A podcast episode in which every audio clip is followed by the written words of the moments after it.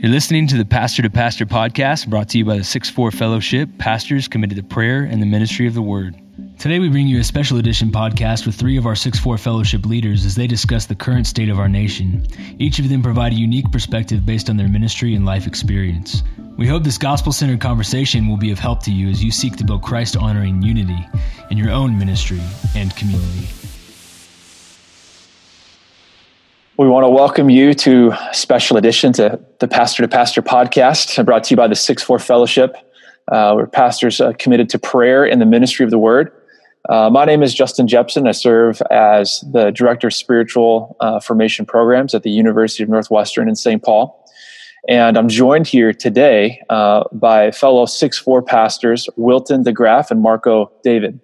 Uh, let me tell you just a little bit about each of them. Uh, Pastor Wilton uh, served 25 years as a corrections officer um, in the New York Department of Corrections, and as well as a former first responder, hostage negotiator, correction academy instructor, and investigator for the Department of Corrections. And he's now the pastor of Gospel Grace Tabernacle in Queens, New York.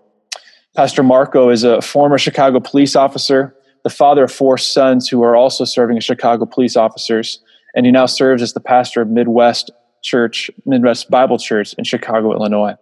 So, brothers, I want to thank you so much for joining uh, today to talk about uh, the state of our nation in light of the recent murder of George Floyd and all the numerous other stories that led up uh, to this breaking point. Really grateful for your time and uh, for your voice and perspective uh, during this vital hour um, in our nation. And so, I, would love to begin uh, just by hearing from each of you how these events are impacting you personally uh, your families, and your churches.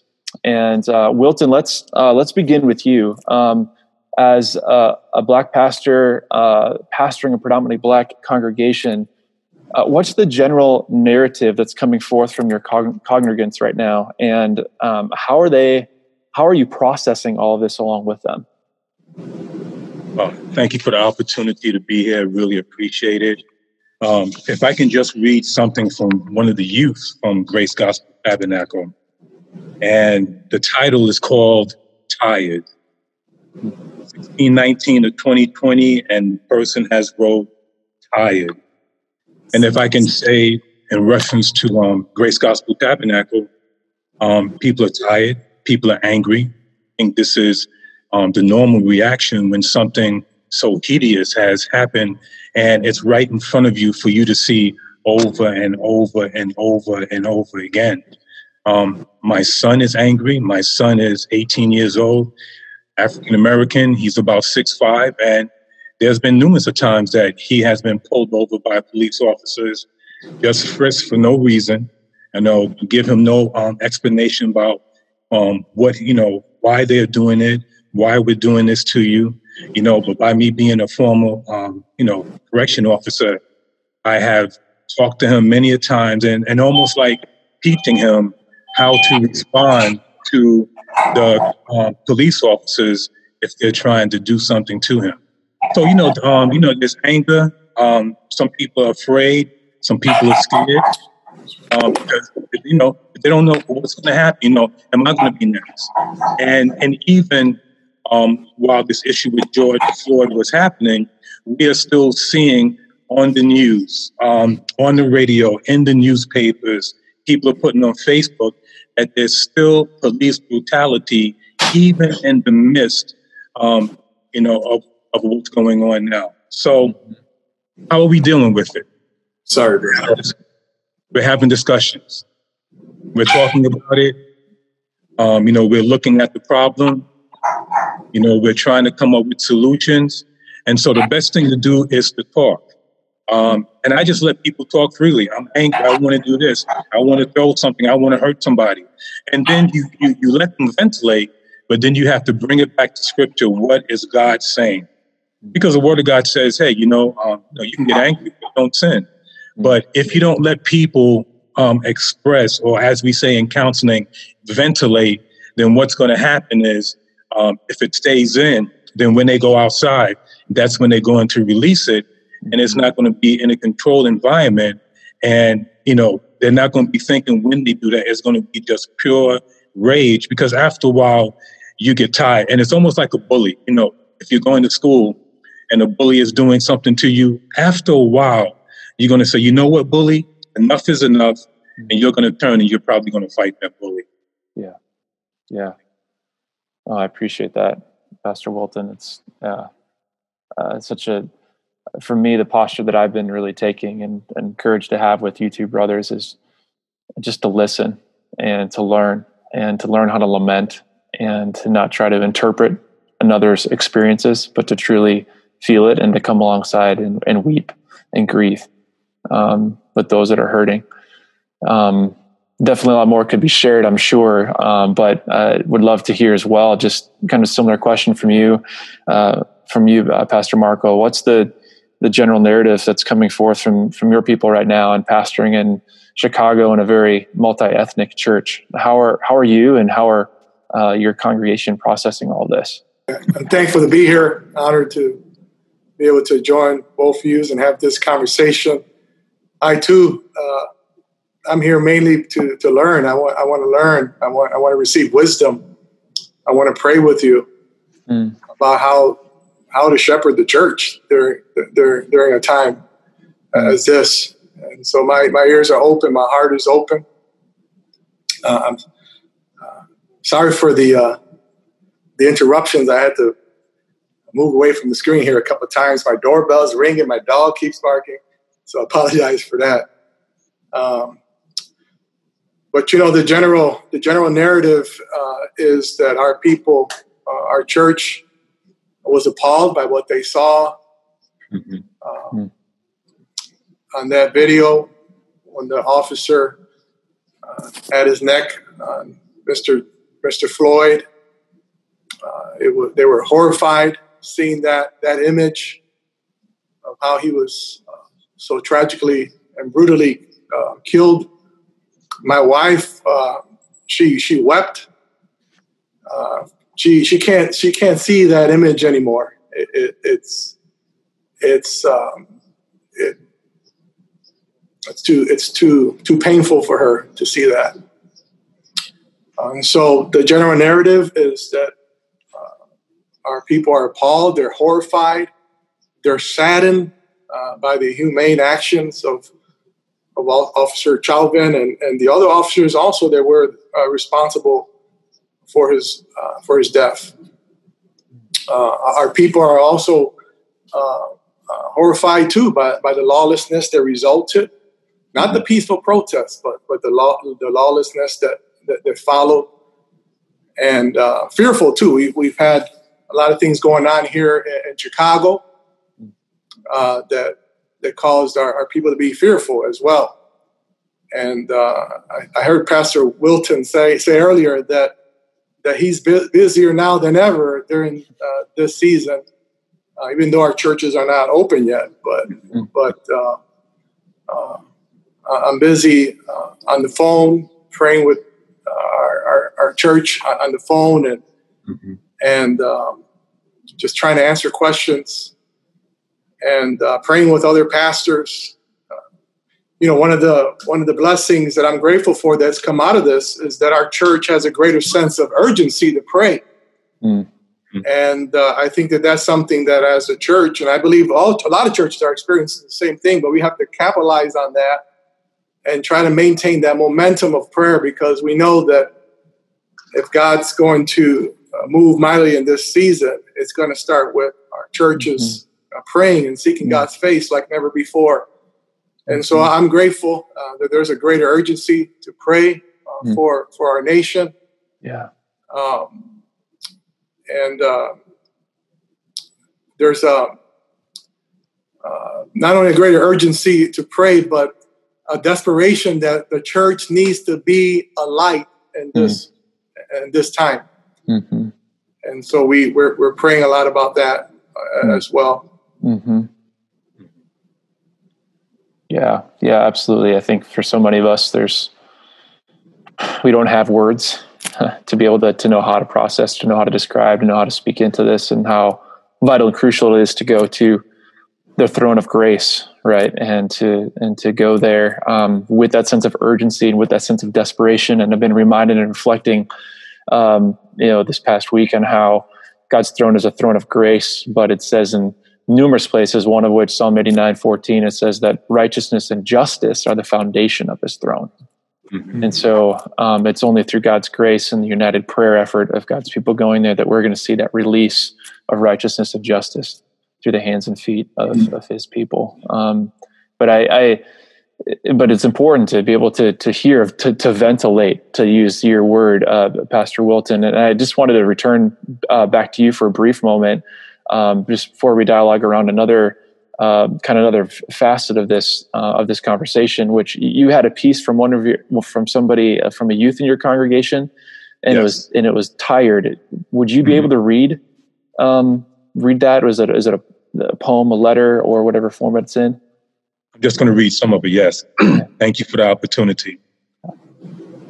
And it's titled Tired 1619 to 2020, in parentheses, Been Tired. It says, As the youth of the Black community, we are the future. This fight will continue until we have justice. I speak for all. That's all who are tired tired of the police brutality, tired of the racism, tired of white people thinking it's okay to shoot African Americans because they feel threatened by the color of their skin. I don't want to live in fear that one day me or my family members won't make it back home due to the color of our skin. Many of us, many of us need to start speaking up. None of us want to continue living this way we need to make a change. Our voice won't be left unheard anymore. Tell all my brothers and sisters, let them hear you. I hear you. Thank you for sharing that.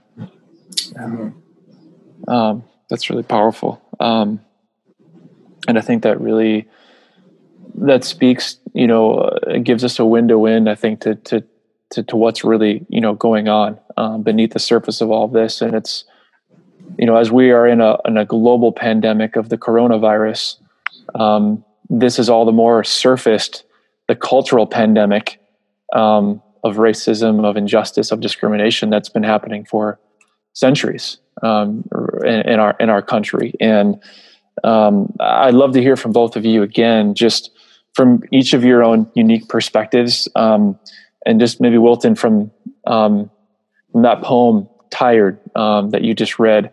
I mean, maybe just to begin with with with you again, your perspective as an African American and and and, the, and pa- as a pastor, and your your experience as a corrections officer. What's what's the problem?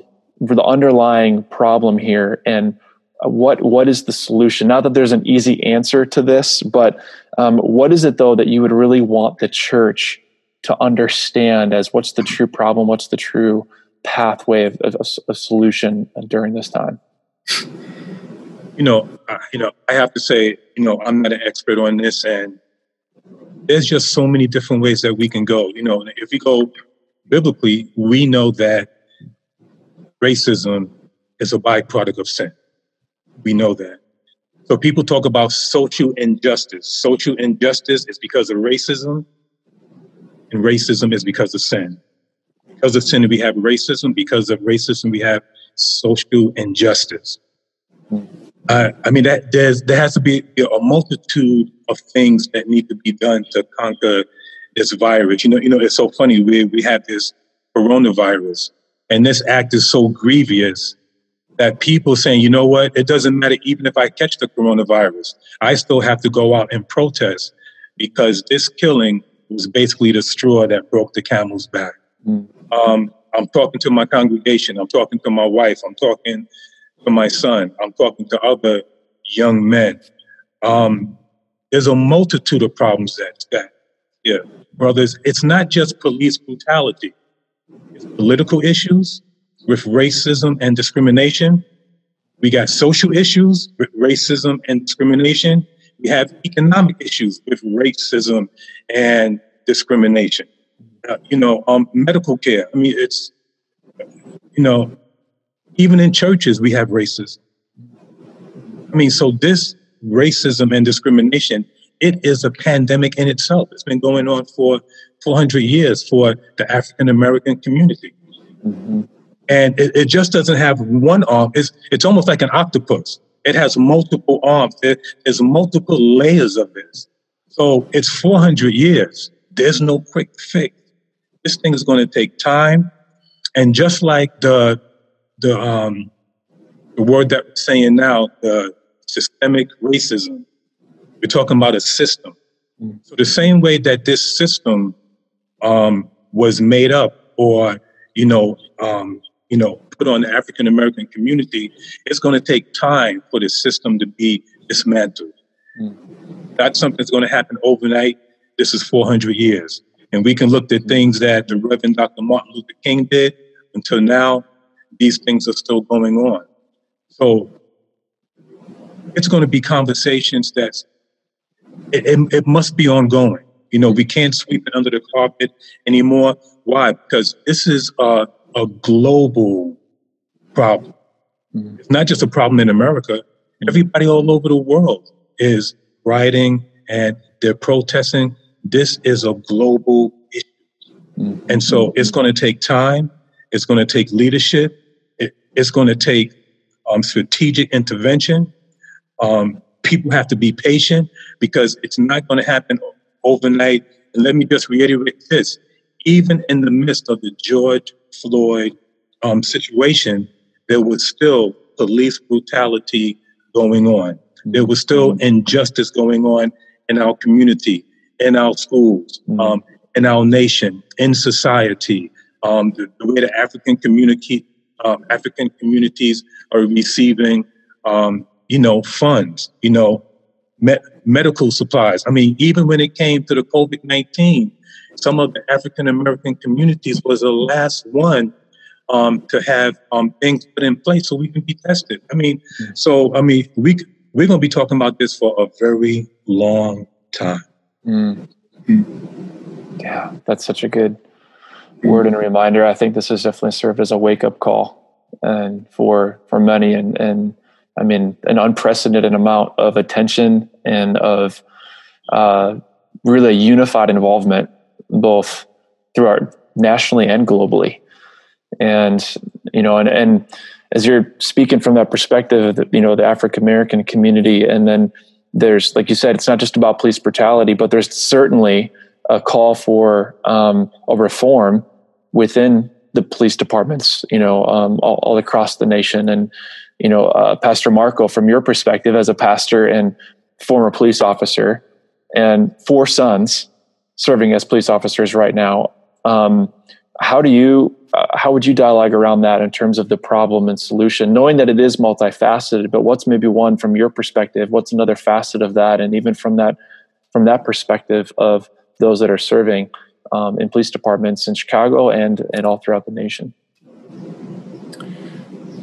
when I read that that was going to be one of the questions, I, I, I had the same reaction that Pastor Wilton. I, am not an expert, and in fact, it kind of scared me.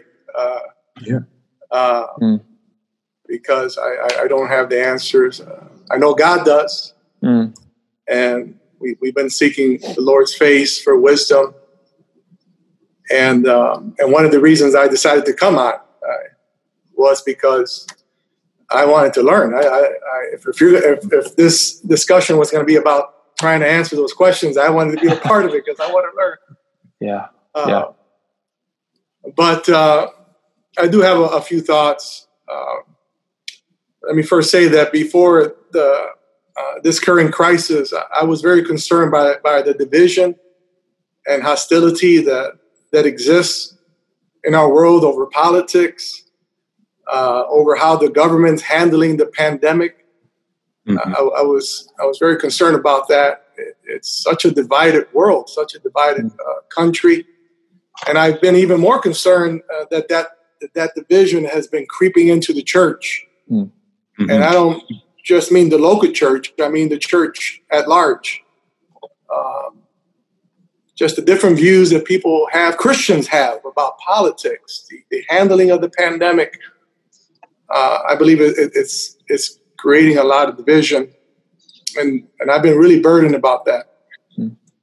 for obvious reasons. Mm-hmm. Uh, Jesus prayed in John chapter 17 that uh, that the way the world's going to know that God sent Jesus into the world is by our unity, mm-hmm. by the unity that we display, by the love that we display, and we can't be a credible witness for Christ in the world if the church is divided. Mm. And so that that's been a, a, a, burden, something that I've been praying about, seeking wisdom from God about. Mm. And uh, and as we're trying to navigate uh, through that minefield of of the of the pandemic, the COVID, and and and uh, the different views about that, when to reopen, how to reopen, as, as our church was navigating through that, we got we got rocked with with another another crisis. And now there's division over the very question that you're asking. Uh, yes. You know, what's what what is the problem uh, or the cause? What, what is the problem or the cause, and what is the solution? And uh, and I think that that that the disagreement because there is disagreement within the church. The disagreement over the cause and solution to the societal ills uh, can be a major problem in itself uh, for, for the church because we are to be the witness to the world. A, a divided church uh, can't be a credible witness for Christ mm. in the world. Mm. Uh, so, with that uh, being said, what is the cause and solution and I believe the question is what is the cause and solution to the societal ills of injustice, racism, and lawlessness? And, uh, you know, I believe it's, it's an issue of love. It's an issue of love.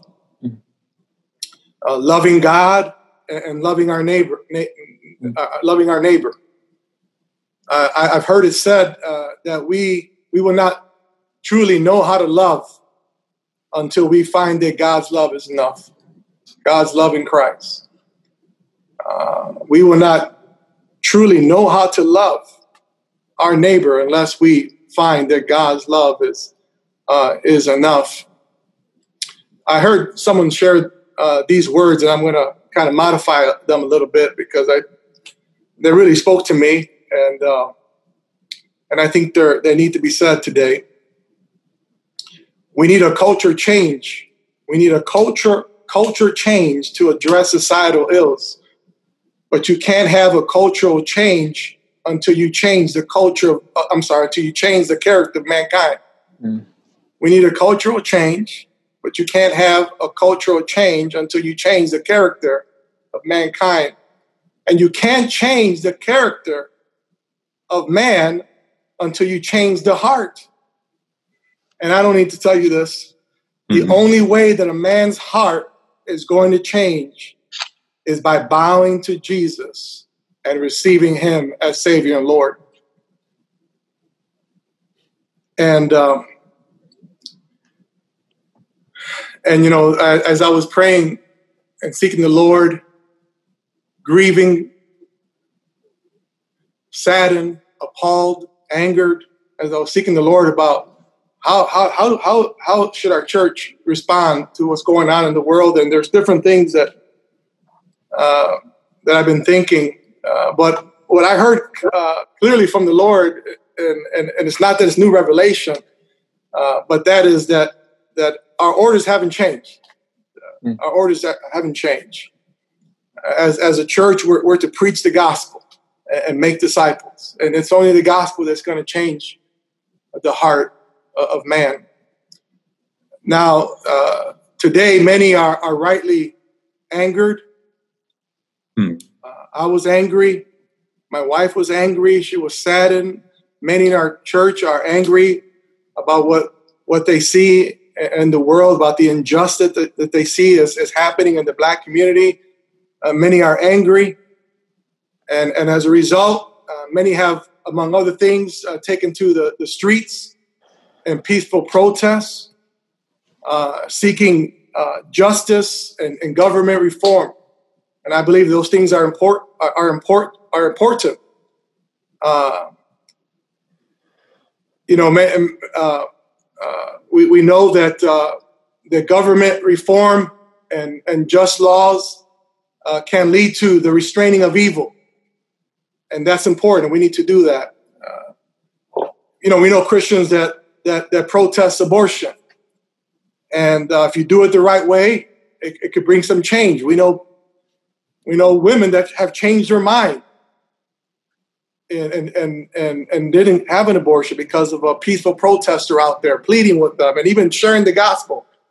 And, and, and lives have been, and, and so we need, we need peaceful protests. Mm-hmm. Uh, we need to seek government reform. We need, we need police reform. Uh, we need just laws and all, all those things can lead to the restraining of, e- uh, uh, of evil. And I, one thing that I've been challenged about is I need to learn more about that mm. uh, more uh, more about how to engage uh, in, in, that way to bring mm. those uh, uh, mm-hmm. those reforms. Mm-hmm. But however, as Christians, we must we must we must not lose sight that new reforms and just laws will never change the heart of the problem, mm. namely the sinful heart of man. Mm. And if I may, can I can I share a quote from uh, Daniel Henderson? I mentioned that that uh, I've been reading his book again. Uh, the prayer that God, the prayer that God loves to answer, and it's about the wisdom from above. Mm-hmm. And and uh, we need that wisdom from above to be able to sow seeds of peace mm. uh, in this time. And in that uh, in, in that book, he writes, human efforts to create peace always have and always will fail because no man-made solutions can remove sin. True and lasting peace required, required the Father's chastisement of our sin through the substitutionary death of his perfect Son. Forgiveness and transformation of our rebel hearts is now ours in Christ. Mm. Permanent, holy ceasefire prevails. Reconciliation of our lives back to God and one another flow from the supernatural source of his life in our blood washed hearts. Mm. This was the only way to provide real and lasting peace. And so, one thing that, uh, once again, that, that, that I'm challenged about is that I, I, we need as a church to participate in things like peaceful protests and seeking uh, government reform, but at the same time, never losing sight uh, then none of those things could change the heart of man. Only, only the gospel of Jesus Christ. And so our, our, our marching orders, the church's marching orders haven't changed. We need mm-hmm. to preach the gospel like mm-hmm. never before. Mm-hmm. And, and we need to preach the gospel as credible witnesses. And we're not going to be credible witnesses if we're not a united church. Mm. And, uh, and so that's been my burden as well, because there's so much a disagreement about how how to process these things, what the problems really are, what the solutions really are from a societal standpoint, and that's creating uh, division. And I think that having these kind of conversations and listening and helping one another to know how to to help bring change is, is what the church needs. Rather than being divided over these things, we need to be coming together and working together. Yeah. Yeah. Uh, yeah, that's such a good word. Um, and, and I think what comes to my mind too, all the more important to know what what are the unchanging truths that we can unite around, no matter what perspective, you know, uh, background and culture, ethnicity, and certainly those things inform our our, our values, our interpretation of of God's truth, and or, or rather its application. But um, I think uh, you know, a six four pastors and pastors committed to prayer in the ministry of the word how how do those commitments right now how are those how is that helping equip you as pastors to really be about addressing the the core cause and not just attacking the symptoms of what we see and and recognizing what they are and they're important and we feel the weight of those things but how to how, how does the six the commitment to prayer and the ministry of the word help us stay in the fight for the long haul and to continue this conversation? me, prayer and the ministry of the word, it keeps me grounded, grounded, and it gives me hope. Hmm. You know, if I can just read some scriptures here, because, you know, I have talked to my son, I'm talking to a lot of the youth, and some of them were saying, Pastor, where is God? Hmm. How come God is letting this happen? You know, I, I think sometimes their, their questions are, are, are harder to answer than adults. and when we look at scripture, you know, um, you know, this is what, you know, God says, you know, Zechariah 7 9. Long ago, I gave these commands to my people. You must see that justice is done mm. and must show kindness and mercy to one another. Mm. We know that God, God is a God of justice. Um, and a lot of times I have heard people say that justice is political. No, justice is the sovereignty of God. Justice is a kingdom principle. Mm. Um, Isaiah 61 8 I, the Lord, love justice, but I hate robbery and injustice. My people, I promise to reward you with an e- eternal agreement.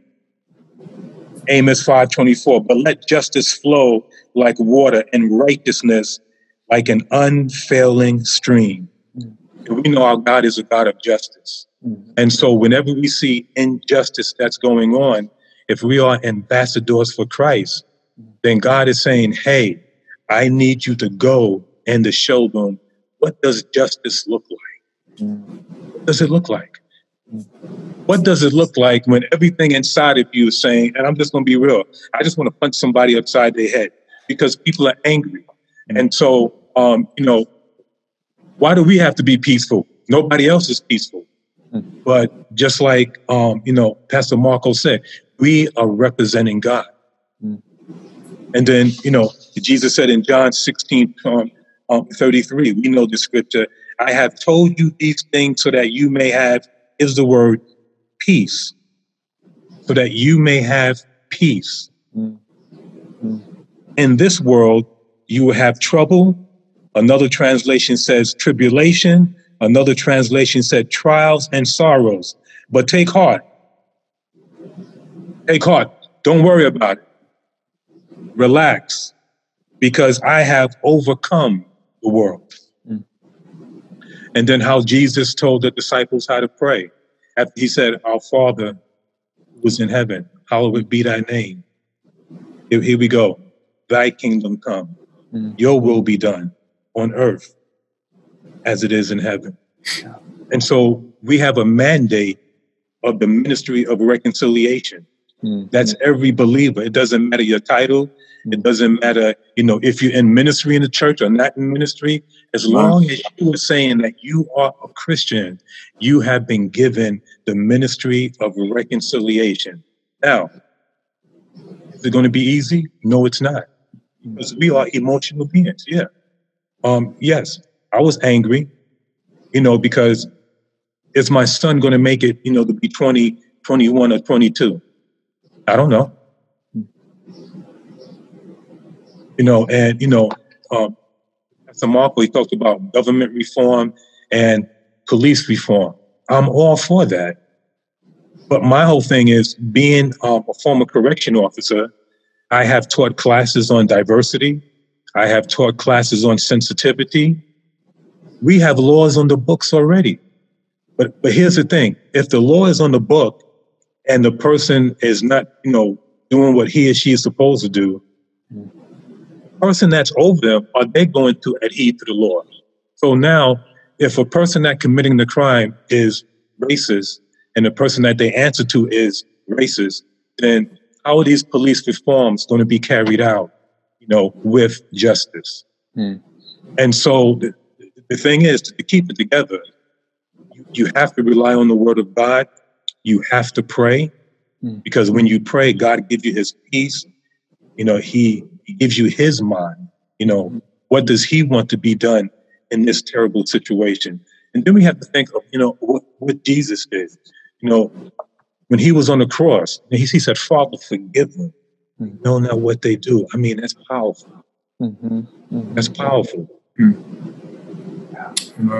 You know, so the ministry of reconciliation means that, you know, yes, I'm, um, I'm hurting. Yes, I'm hurting. I'm angry. I'm upset. Yes, I am. Mm. And do I fear for my son's life? Sure, I do. Do I fear for mine? as Well, not as much because you know what? I have a badge I can show them. I know how to speak to them. You know, but I have to tell my son, well, don't wear this when you go outside. Don't wear this. Don't wear this color. Do this. Make sure your phone is charged. And and so mm. it's like a daily thing that we have to do. And you know what? You do get tired. Mm. But here's the thing: we must continuously trust in God because Hebrews ten twenty three. We can trust God to keep His promise. And in the midst of chaos, in the midst of discrimination, and in the midst of racism, we can still trust God. Mm. Amen. Mm-hmm. Amen. Such a good word. No, thank you. Yeah, Pastor Pastor Marco, would you add a couple of moments? Do you want to? Sh- I mean, that idea of how to, how does prayer in the ministry of the word for you, and uh, how how is that grounding you as a pastor in this this important work and staying in the fight and continue this vital conversation? Amen. Amen. So one of the things that that we've been talking about today and that I've been sharing is the power of God's love. Mm-hmm. That when we know God's love and we're secure in God's love, then we'll be able to love our neighbors in a sacrificial way. We'll be able to love like Christ loved us. And uh, for that to happen, uh, there needs to be a heart change. And, uh, and the church uh, needs to, to grow in love. Mm. Uh, the apostle Paul in Philippians chapter 1, verse 9, uh, wrote, And it is my prayer that your love may abound more and more. And, and that's been my prayer. And that's why I love Acts 6 4. Mm-hmm. Yes. We understand that prayer is more than just giving God a Christmas list. Uh, we believe in scripture fed, worship based, spirit led prayer. Yeah. yeah. I love what uh, Daniel Henderson says that uh, that prayer is intimacy with God that leads to the fulfillment of His purposes. Mm. And now more than ever, we need to teach our people how to pray. Yes. And God has their attention. Yeah. And so we need to teach them how to pray. And, and one of the things that I'm praying for, I'm praying for love. Mm. I'm praying that that our church increases and abounds mm. uh, in love. Mm. And uh, once again, we, we, we need to seize this momentum that we have and, and pray like never before. Mm-hmm. But pray about what's on God's heart. Mm-hmm. And, uh, and certainly uh, being a united church, sowing seeds of peace uh, is what it's what's on His heart uh, today. Yep. Loving like Jesus, yep. Uh, taking the gospel. Uh, you know, one of the things that, that I also uh, uh, what I'm also burdened about is that uh, we need we need we need to take it to the streets. Mm. Yeah, we need to take it to the streets.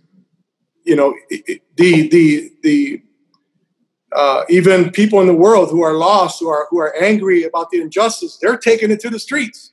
Mm-hmm.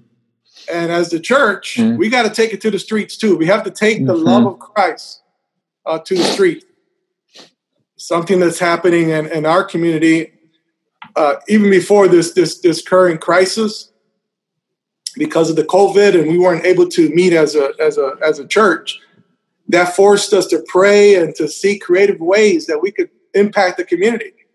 Mm-hmm. And one of the things that we did was a, uh, was a mass prayer drive. Uh, our church has a, a, a large parking lot on a very busy street. And so uh, some of our people were standing in the middle of this busy street with signs that stay with signs that say "Stop for prayer" and a free mask. and and listen, not only is is God getting the attention of the church, but there's people in the world God's getting their attention. Hmm. And we've prayed for more people on one Saturday in our community than we prayed the entire 2019. Hmm. Hmm. People were driving into our parking lot for prayer, not for mass. Many were driving into our, our, our parking lot for prayer. uh, we we were able to pray with many people in our community, weep with them.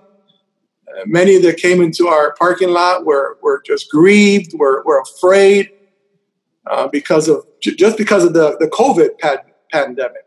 Mm-hmm. And so we we learned we learned a new thing. We never did that before, and and we're gonna con- we're gonna continue. We're not gonna stop doing that. We're gonna mm-hmm. continue every Saturday morning. We're gonna we're gonna pray for our community. We're gonna hold up signs on that on that busy street, encouraging mm-hmm. people to to mm-hmm. come into our parking lot so we can pray for them, love on them. Uh, we want to do other things besides mass. We we're thinking about food uh, distribution for people in our community, a way to show them the love of Christ and hoping that opens up the door to also share the the love of Christ, the gospel. We we've had people get saved, and and recent weeks do this uh, do this uh, taking it to the streets. Mm. I also know churches in our in our in our community, and I'm sure you're experiencing it in in, uh, in your neck of the woods, uh, that are taking it to the streets, helping mm-hmm. businesses yes. that have been uh, looted and helping them clean up. Mm-hmm. And what a way to, to, to show the, the love of Christ. Yeah. We too many Christians think that church is about coming to coming to church, hearing the preacher preach, and go home. And, and, mm. and we can't. You know, we, we I'm sure you've all heard this, but you know, we've had people talking about you know things going back to normal. I don't want things to go back to normal. Yeah. Yeah. You know, uh, it's it's time for us to to be the church. Yeah. And and we got to as the church, we got to hit the streets. We got to yeah. we got to we got to show the love of Christ like never before. Mm-hmm. And to do that because we can't do that in our own power. Mm-hmm. That's mm-hmm. not that's not of us. Mm-hmm. Uh, our, our, flesh can't love that way. We can only yeah. love that way in the power of the Holy Spirit, and that's why we have to pray. We have to yeah. pray like never before, and we have to pray about what's on God's heart mm-hmm. what's on God's heart. That's right. That's right. Yeah. Um, I, there's yeah so many more things that are coming to to my mind in this conversation. And um, but I, I have been so encouraged um, by the, the, at least the presence of the church. Um, I know certainly as you've seen that in Chicago Marco have you seen that in in New York uh, City Wilton? Uh, but being you know just miles away um, from where George Floyd was murdered, and um, the presence of the church in the Twin Cities has been remarkable, and the amount of prayer um, that has been uh, you know from all over the place and across denominations, and this is such a crucial crucial moment, um, and really to display that supernatural unity and love, and really become a part of an answer to the prayer that Jesus prayed in John 17. And, um, you know, really, uh, you know, when you look at kind of practical steps, just kind of moving forward from here, you know, I, I, know at least for me, so three things the Lord's impressed upon my heart is that it's, you know, uh, it's always, it's easy to kind of freeze. Like, I don't know what to do and how to fight that freeze by just taking some practical steps forward. And that for me, it's to pray something, uh, say something and, and, and do something every day. And so, in other words, pray up, speak up, and show up. You know, I can't pray everything, but I can I can pray in a in a focused way. And for me, I've personally I set aside a time at 9:25 p.m. each night. Um, and the reason why that time was was it was on uh, uh, 9:25 p.m. that when George Floyd was taken from an ambulance from the murder scene to the local hospital, that's when he was pronounced dead. And it struck me that when that happened, I was after I put the kids to bed at night, and I, my wife and I were sitting in the comfort of our own home, and this was happening just miles away from my home, and um, that I, that I, I so now that nine o'clock hour rolls around, and we put our kids to bed, and we just join hands, we open the Word, and we pray, and we seek God's face, and we're praying. That's just one way, you know, and then to, to say something, right? And I think this is a part of that. You know, it's it's one thing to post a, some comments on social media, and that's a good starting place, but to really enter into conversation. And for me, saying something extra begins with listening and learning how to listen. Um, and then to do something. There's so many practical things uh, to do to step forward. And I love what you said, Pastor Marco. To, it's time to take it to the streets. It's time to enter in, to really not just have church, but be the church. And so, um, what are just maybe lastly some, and before we conclude in just a, a brief moment of prayer, if you could just each briefly share what are just some practical ways, especially we as pastors can all begin pursuing this path. We've talked about prayer in the ministry of the words. We've already gone there, but how even going from those core commitments and priorities, what are some of the practical steps we can take that we can continue in this path of pursuit that results in real change and real cultural transformation? You know, um, I like what you said, suggesting about nine o'clock, and you know, um, I like doing things in threes. You know, Father, Son, Holy Ghost. You know, you know spirit, soul, and body. And there's a couple of things that I want to say. What um, what I'm doing with certain people in the church, and it's not church wide yet, is Jesus hung on the cross from nine to three. Mm. So what we're doing, nine o'clock, twelve o'clock, three o'clock, certain people are praying. Mm. And we're praying for three specific things our nation, our community, and the church. Mm. Those three things should, should basically coincide everything in the world. You know, we, we have to pray for the nation, you know, and inside the nation, there are communities. In the communities, there's families, there's businesses, there's elected officials, and then we have the church and that's what we're doing. Um, know, Pastor Marco, just to reiterate on some things that you were saying, I've been in a, a three-part series on your blessing is in the deep. I'm speaking about when Peter, when God, Jesus told Peter to go into the deep. Mm-hmm. And Pastor Marco, you kept saying, you know, we have to do it God's way. Well, when Peter was fishing, and, and this is what Peter does, he, he, this is his vocation. He's good at this. Catch anything. But that one word from God, that rhema word, allow him to catch something. Mm. And so the thing is, is that I think us as pastors, we have to go into the deep and become uncomfortable. Mm-hmm. That means that stuff that we said that we wouldn't do, well, you know what? I like what you said, Pastor Justin. Well, I never posted this on Facebook, but I'm going to do it now. Um, you know what? I really don't go to the police precinct and speak to them. I think I need to do that now. Mm. I don't talk to the councilman who's down the block or the senator who's up the block. I think I need to do that now mm-hmm. because they need to see the church's perspective on what's going on. Mm-hmm. And so when there's outrage, how can the love of Christ, Pastor Marco, come in and help them to see another way of handling the situation? Mm-hmm. And so the thing is, sometimes God takes you out of the shallow into the deep bless you and the bless other people. And we know that scripture in Luke chapter 5 is that when Peter went into the deep, other people were blessed. Mm. And so I, I, I really think it's time, like you said, Pastor Marco, for the church to take it to the street. Since we all have the ministry of reconciliation, stop saying that I, I can't be part of outreach because I'm in the children's ministry. Well, I can't do the outreach today mm. because I'm on a choir. I can't do the outreach because I'm an usher. No, no, no, no, no. We all have been given the ministry of reconciliation. Right. That's what God has given us. Mm-hmm. And it is up to the church, the body, to take it to the street and to show the love and mercy and the compassion of Jesus Christ. So that means that, it's like you said, Pastor Marco, we have to come out of ourselves. So now it's not about you. Mm-hmm. This is bigger than us. This is global outrage. And I feel that this is the time this is a perfect time for the church to show the love and mercy for Jesus Christ. This is almost like a, um, a perfect storm. You know, we had this pandemic going on, we had this injustice going on. It's, right. it's like the perfect storm for Jesus Christ to step in and say, I'm here. Mm. And since we are ambassadors for Christ, wherever we go, we are Jesus representatives on earth. We are Jesus representatives in a hostile situation.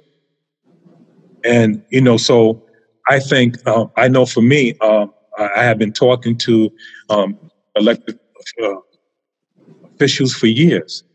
Um, I emailed some of them, I messaged them. I said, hey, um, how do you need me to help? How do you need our church to help? Mm. We just did something a couple of weeks ago.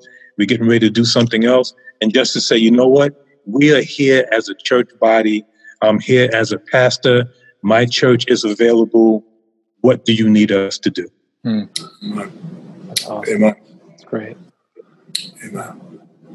Pastor Marco, do you have any final um, just yes. thoughts of just practical steps? Um, yeah, I talk in threes too, by the way.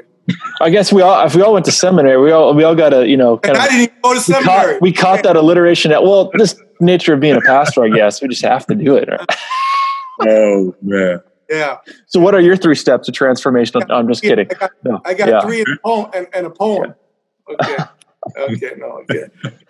and so, no, really. Uh, and and one of them I already I already mentioned is that we need to pray for love.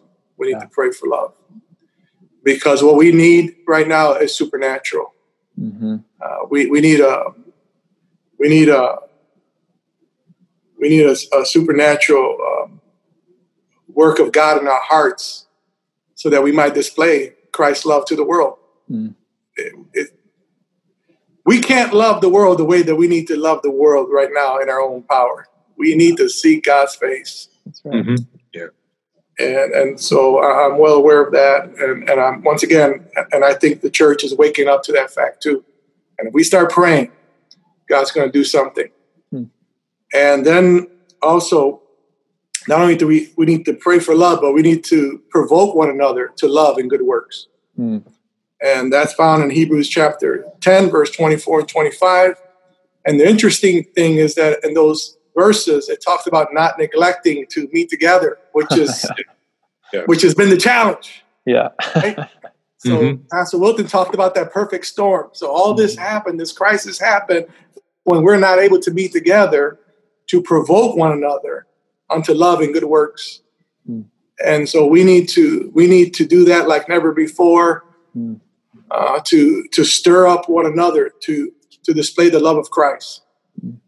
And so we need to pray for love. We need to provoke one another unto love and good works. And then we need to perform acts of love. Mm.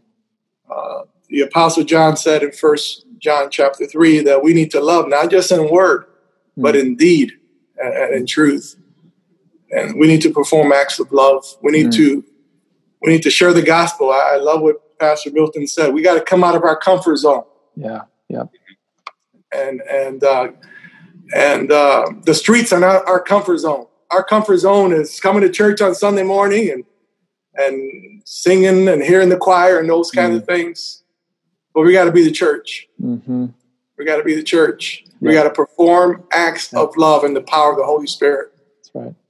Can I share a quick, not not a poem, but a testimony? Yeah. uh, because because we cannot lose confidence in the power of the gospel to change hearts. Mm. That's right. We, we can't lose confidence. I mean, Pastor Wilton said it. Pastor Wilton said it just a moment ago. We can have more reform, more reform, more reform, but if men's hearts don't change, mm. and only the gospel can change men's hearts, and and so, uh, as you know, four of my sons are police officers, uh, and uh, my brother's a police officer. I'm a, and I was a police officer for for 20 years. Uh, my brother has two sons that are police officers, and uh, we can have our own show. You know, you know but uh, and uh, my I think I mentioned my sister is a, a detective, and uh, I mentioned that just to, to, demonstrate something that several years ago we were out we were out on the streets doing street evangelism, and my brother, who's a police officer, uh, uh, ran into a, a, young man who was 19 years old, uh, and and uh, and he was a, a hardcore gangbanger. And uh, and I know what a hardcore gangbanger is. He was a hardcore gangbanger, an enforcer in his gang.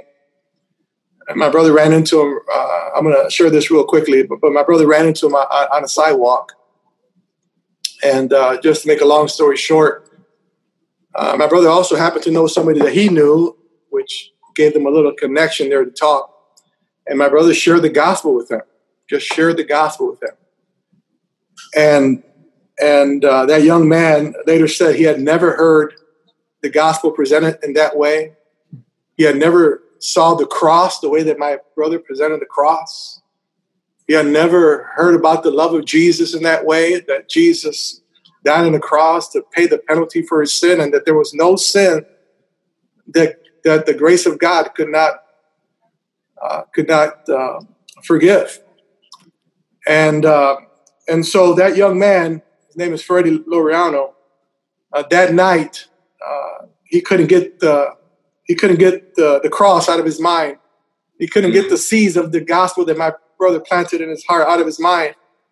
But he didn't think there was any hope for him to change because he was in the gang. You can't just you can't just leave the gang in Chicago. And he was an enforcer in the gang. And he just didn't see a way out. And but he prayed this. He said, God, if there's any hope for me, you have to you have to do a miracle because I just don't see a, a way out. And and so for the next two weeks, that young man's world turned turned upside down. Um, there's just so many things happen, and uh, those two weeks culminated where uh, where he he, uh, he was in a in a police chase where police officers were were were uh, pursuing him and his vehicle because he had just committed a crime and uh, he bailed out of his car in the middle of, of a rival rival gang neighborhood.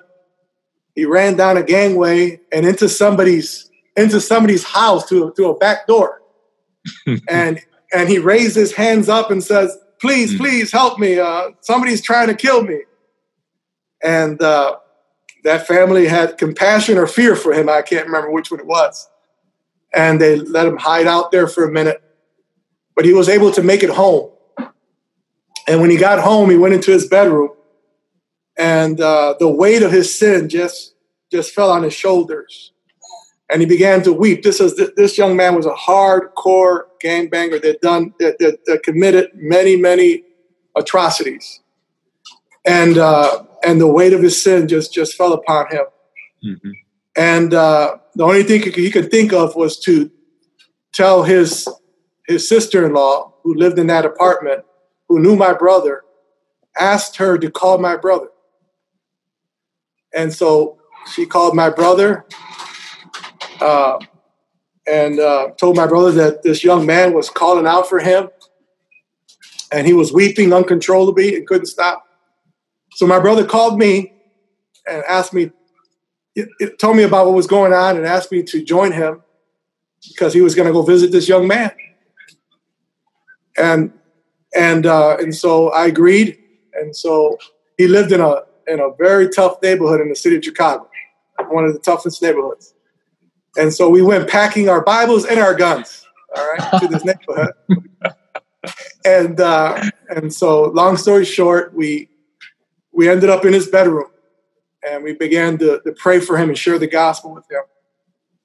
And uh, and I'm telling you, I had never experienced what I experienced that day. There seemed to be such a a, a fight for his soul, mm-hmm. uh, and uh, there was a lot of confuse, confusion. We really couldn't get through. There was just so much confusion going on, and and it, and it felt demonic the confusion that he was under. And I'm trying to make a long story short.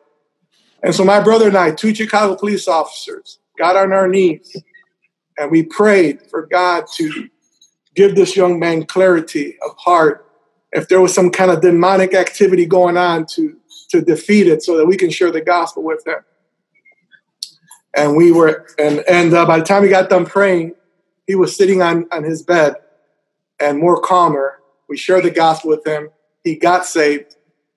And that was that was several years ago. Uh, today he's one of the most trusted men in our church. He's been an elder at our church uh, he works for Commonwealth Edison. He has six children that love the Lord. Uh, they they're, they're part of the worship team. Uh, two two of his children, trophies of grace, and there's so much more that I can share about, wow. about that. Yes, yes, uh, yes. Just one more thing. Uh, he was uh, he was fighting a, a, a, case at that time because he he was an enforcer in his gang and and he was arrested for for for possessing an, an unlawful weapon. And uh, six months after he got saved, he came to me and he told me that he had been in court fighting a case because of this gun charge, and that he was facing five years in prison because he had a rap he had a rap sheet, mm-hmm. and and uh, and he, he, he had taken it to trial, and he had a couple of uh, witnesses from from the old neighborhood that were testifying on his behalf, but the testimony was a lie. They were they were saying that uh, the police officers planted the gun on him, but that wasn't true, and so he came to me and he confessed all this to me. And he says, What should I do? And and I said, I said, Freddie, uh, I'm going to pray for you, but I think the right thing for you to do is just throw yourself at the mercy of God and, and the mercy of the court. And, and um, this is a long story. And, and that's what he did. And uh, we prayed for him. And uh, he decided to, to, to plead guilty to, for, for a lesser charge. And uh, the judge and the state's attorney and everybody involved agreed agreed to give a boot camp, which to us that was an answer of prayer, and to him that was an answer of prayer yeah. too, yeah. because he was facing five years in prison. And then the judge also told them that he didn't have to turn himself in for 30 days. And for 30 days, he kept coming to church. By the way, he was bringing fellow gang, members the church. Just so many things were going on. And uh, and and anyhow, the, the the Sunday before he was to turn himself in, we had like a celebration for him because of just what God had done in his life, and we're so so blessed by the transformation. And um, and my brother read a testimony uh, on his behalf. And then on Monday morning, he called my brother again, just like he, he contacted him when he when he got saved. And he asked my brother if he could drop him off at court because he had he had nobody to take him, and he was going to turn himself in that day. So my brother calls me again, and we both end up taking him to court. Mm-hmm. And then we decided to wait. So we're sitting in the in the courtroom, uh, waiting for his case to be called. His face was his case was finally called, and at the last minute, my brother gave Freddie the testimony that he had read in church, and asked Freddie to give it to the judge. Which that happened when the judge called his case and and he went up there so that the judge could pronounce the sentence. Yeah. Uh, through through Freddie's lawyer, this testimony was presented to him. Amen. And and uh, and and the judge reads it, which was kind of miraculous that he would do that. And and so he read it, and then he stops and he says, "Are these two police officers in, in the courtroom right now?" Now, Pastor Wilton would know this that we're really not supposed to re- rep, you know be representing or you know uh, uh, somebody that has a rap sheet like him, a felon, and uh, and that wouldn't look good neither in front of our fellow officers who, who normally are in the courtroom. And uh, but I, I, can honestly tell you that we were blinded to all that. Mm-hmm. We were blinded to all that. And so I look at my brother uh, because the judge said, because the, the lawyer said, yes, they're, they're here. These two officers are here in the courtroom. And he says, well, I want to pass the case because I want to talk to him. And so a few minutes later, my brother and I are standing before the judge, raising our right hand, and being sworn in. Mm-hmm. Yeah. And uh, basically, we were just we were able we were just able to share what God had done in this young man's life, how the Lord had transformed his life. We shared that. Uh, I didn't get the chance to tell you this, but there was a, a, a there was a, a, a time where where Freddie came to us with an AK forty seven that used to belong to him, an AK forty seven, and uh, and gave it to us. And my my brother turned it into his watch commander as an anonymous turn. And so we shared that story with the judge. Uh, and uh, and so after he heard all that, after he heard my testimony, my brother's testimony, he turned to Freddie and said, Freddie, you have any, anything to say before I pass judgment? And Freddie said, no. Later on, Freddie said, things were going so good, I didn't want to mess anything up. And, and so basically what happened was that the judge changed the sentence from boot camp to uh, intense probation. And when he did that, he said, if these two police officers officers were willing to stick their necks out for this young man, yeah. so am I. And he let him walk out of the courtroom. And uh, you know, I, I, shared that testimony once at a at a another ministry, a prison ministry, and uh, and I said, you know, we were blinded to all the other things that could have happened because we were there, you know, representing him. And somebody shouted out, You were blinded by love. Mm. You're blinded by love. And that's true. It's true. Mm. We were blinded by the love of Christ. What Christ had done for us, mm. the forgiveness and the grace that God had hmm. demonstrated us, hmm. uh, was so very real. And because of the love of Christ that, that we that we know, brothers and sisters, yeah. Uh, is what compels us to. That's right. That's right. To, to love others in a sacrificial way. I, I, share that testimony because we need to be confident in the power of God's love and in the power of the gospel to change the heart of man, even the most vile of sinners. Yeah. And if it wasn't for the love of God in our lives, we would be in the same boat. That's right. That's right.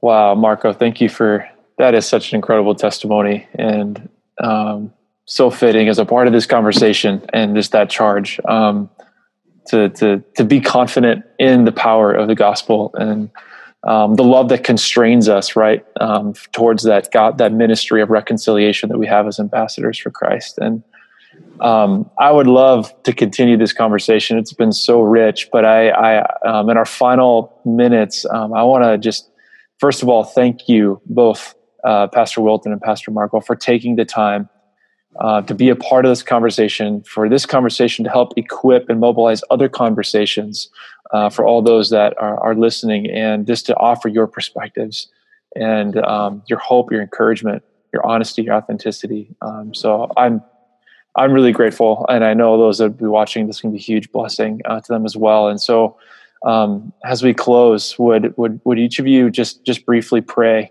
Um, for us. And I mean, even that story of Freddie, that that would be multiplied during this season, and um, that you know, and then so for you to could you begin us, Marco, and then uh, Pastor Wilton uh, to end our time after that.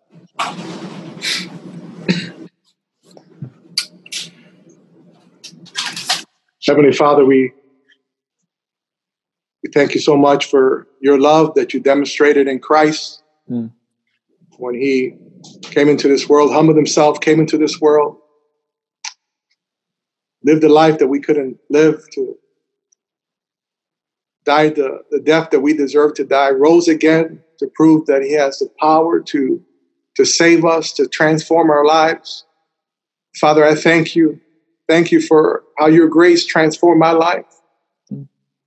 Lord, when I think about where I would be if you hadn't saved me, uh, Jesus becomes even more precious to me. And so, Lord, I, I thank you for, for your grace in my life. Lord, I thank you for your unfailing love. Lord, thank you for the security and the hope yes. that we have and, and, knowing that, that you love us, and knowing that nothing can separate us from your love, knowing that there's nothing we can do to make you love us more, there's nothing that we can do to make you love us less. Lord, you love us. You're a good, good father. You'll never leave us nor forsake us. And God, I pray, as Paul prayed in Ephesians chapter 3, that you will strengthen us with might by your spirit and our inner man, that we might know your love in a deeper way, God. Mm. I pray that for myself, Lord. I pray that for Pastor Justin and Pastor Wilton and their churches, mm. oh God, that, mm. that there will be a powerful move of your spirit God, that you would work in our hearts to strengthen us, Lord, by your might, that we might know the depths of Christ's love, oh God. And as we are gripped and, and, and, and overwhelmed and, and awestruck by your love, Father, I pray that your love would overflow in our lives and compel us, Lord.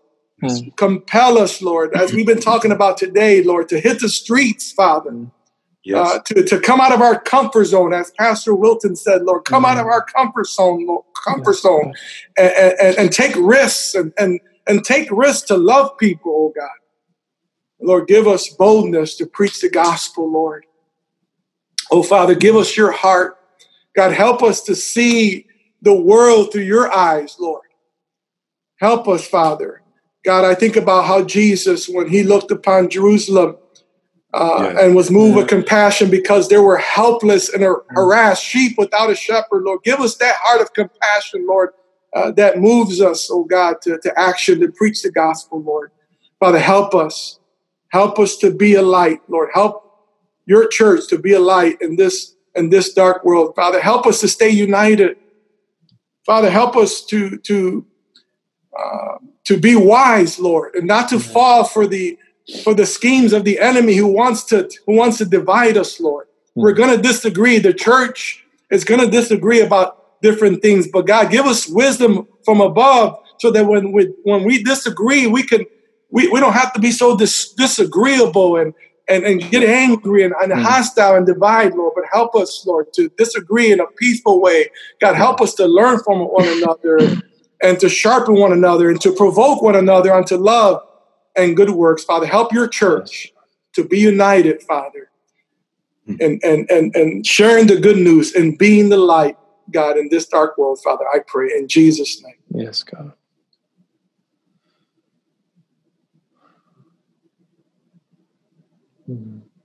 All the Psalm 17 6 says, I am praying to you because I know you will answer. Yes. Oh God. Mm. Oh God. Oh God.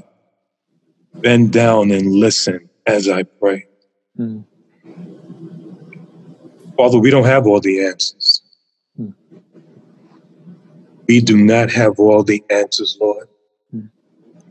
Because everybody has a different answer on how to deal with this pandemic called racism and discrimination. Father, just like Jesus, when he rolled the donkey into Jerusalem, Jerusalem is called the city of peace. Isn't it funny how Jesus had to ride into something called peace? Because no matter what you name something without Jesus, it hmm. really mm-hmm. can't be what it has been named. He hmm. didn't come in on a horse for war. He rolled in on a donkey for peace. Hmm. He is the Prince of Peace. And so, Lord, in the midst of this global outrage, and yes, Lord, people are outraged, they're angry.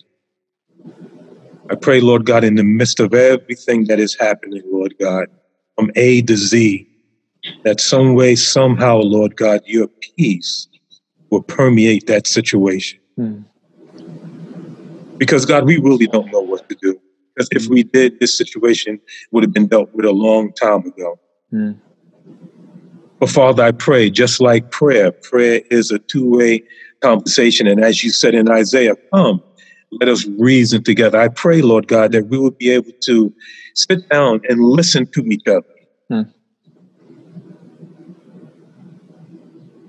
The word says, in a multitude of counselors, there's wisdom, there's safety. Hmm.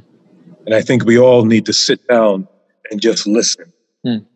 Listen to the good, listen to the bad, listen to the indifference. Mm. Just listen. And I believe that once we listen, that we will be able to come up with a solution. God, every problem is screaming for a solution. But God, hmm. every problem has a starting point. Mm. And so, Lord, we need the wisdom, we need to, the love, the mercy of Jesus Christ to help us. Because, Lord, if we were capable of doing that, humanity would not be in the mess that it's in now. Mm. And so, Lord, I ask in the name of Jesus that as your people will humble themselves and pray, mm. God, that's what we need to do because you can't pray without being humble. Mm. And God, we, the church, we need to turn away from some things also. Mm. Yes. We're not totally we're not totally innocent in this. Mm-hmm. All of us has a little bit of guilt that's involved in this. God, mm-hmm. we need you. Lord, I need you. Yes, God. I believe Marcus and Justin, they need you too, because God, yeah. we, oh God, on a bad day, we might not represent you the way that we're supposed to. Mm. And so, Lord, today, in the name of Jesus, God, I am asking you for mercy. I'm asking you for insight from your throne of grace, Lord. Yes, God. I'm asking you for supernatural insight on how to handle this situation because it is much bigger than, than we are, Lord. Mm. We've been dealing with this year after year, decade after decade, Lord God. And so, Lord, I can confess sometimes that I don't even know what to do. Mm. But Lord, I believe that when we being on your understanding and not our own. I believe when we come to the table and sit down and talk with each other, not fight with each other, but sit down and talk. Let's mm-hmm. listen to each other because sometimes mm-hmm. we don't listen. Before people finish their sentence, we're responding. No, no. Let us listen. Mm-hmm. And I believe in the listening, God. I believe that there's an answer in the listening. Mm-hmm. And so, Lord, help us to be quick to hear yeah. and slow to speak. Mm-hmm. Yes, Lord. Yes, Lord. Lord, we need you. Yes. Yes. We are Lord. in desperate need. Earth is in desperate need of we heaven's need intervention. We need you, Lord. Yeah. So, Lord, we need you. Yeah. We need you, Lord, because we do not have all the answers. But, Lord, I pray that as we seek your face in prayer, as we mm-hmm. read your word, God, I know that you will give us an answer. Mm. So, Lord, we thank you for this time. Thank you for allowing us to, to speak. Mm. And we just bless your name. Yes. Jesus' name. Yeah. Amen. Amen. Amen. Amen. Thank you, brothers, so much. Thank you, brothers. Been a yeah. privilege to be with you. Yeah, this really was. This was an honor. Okay.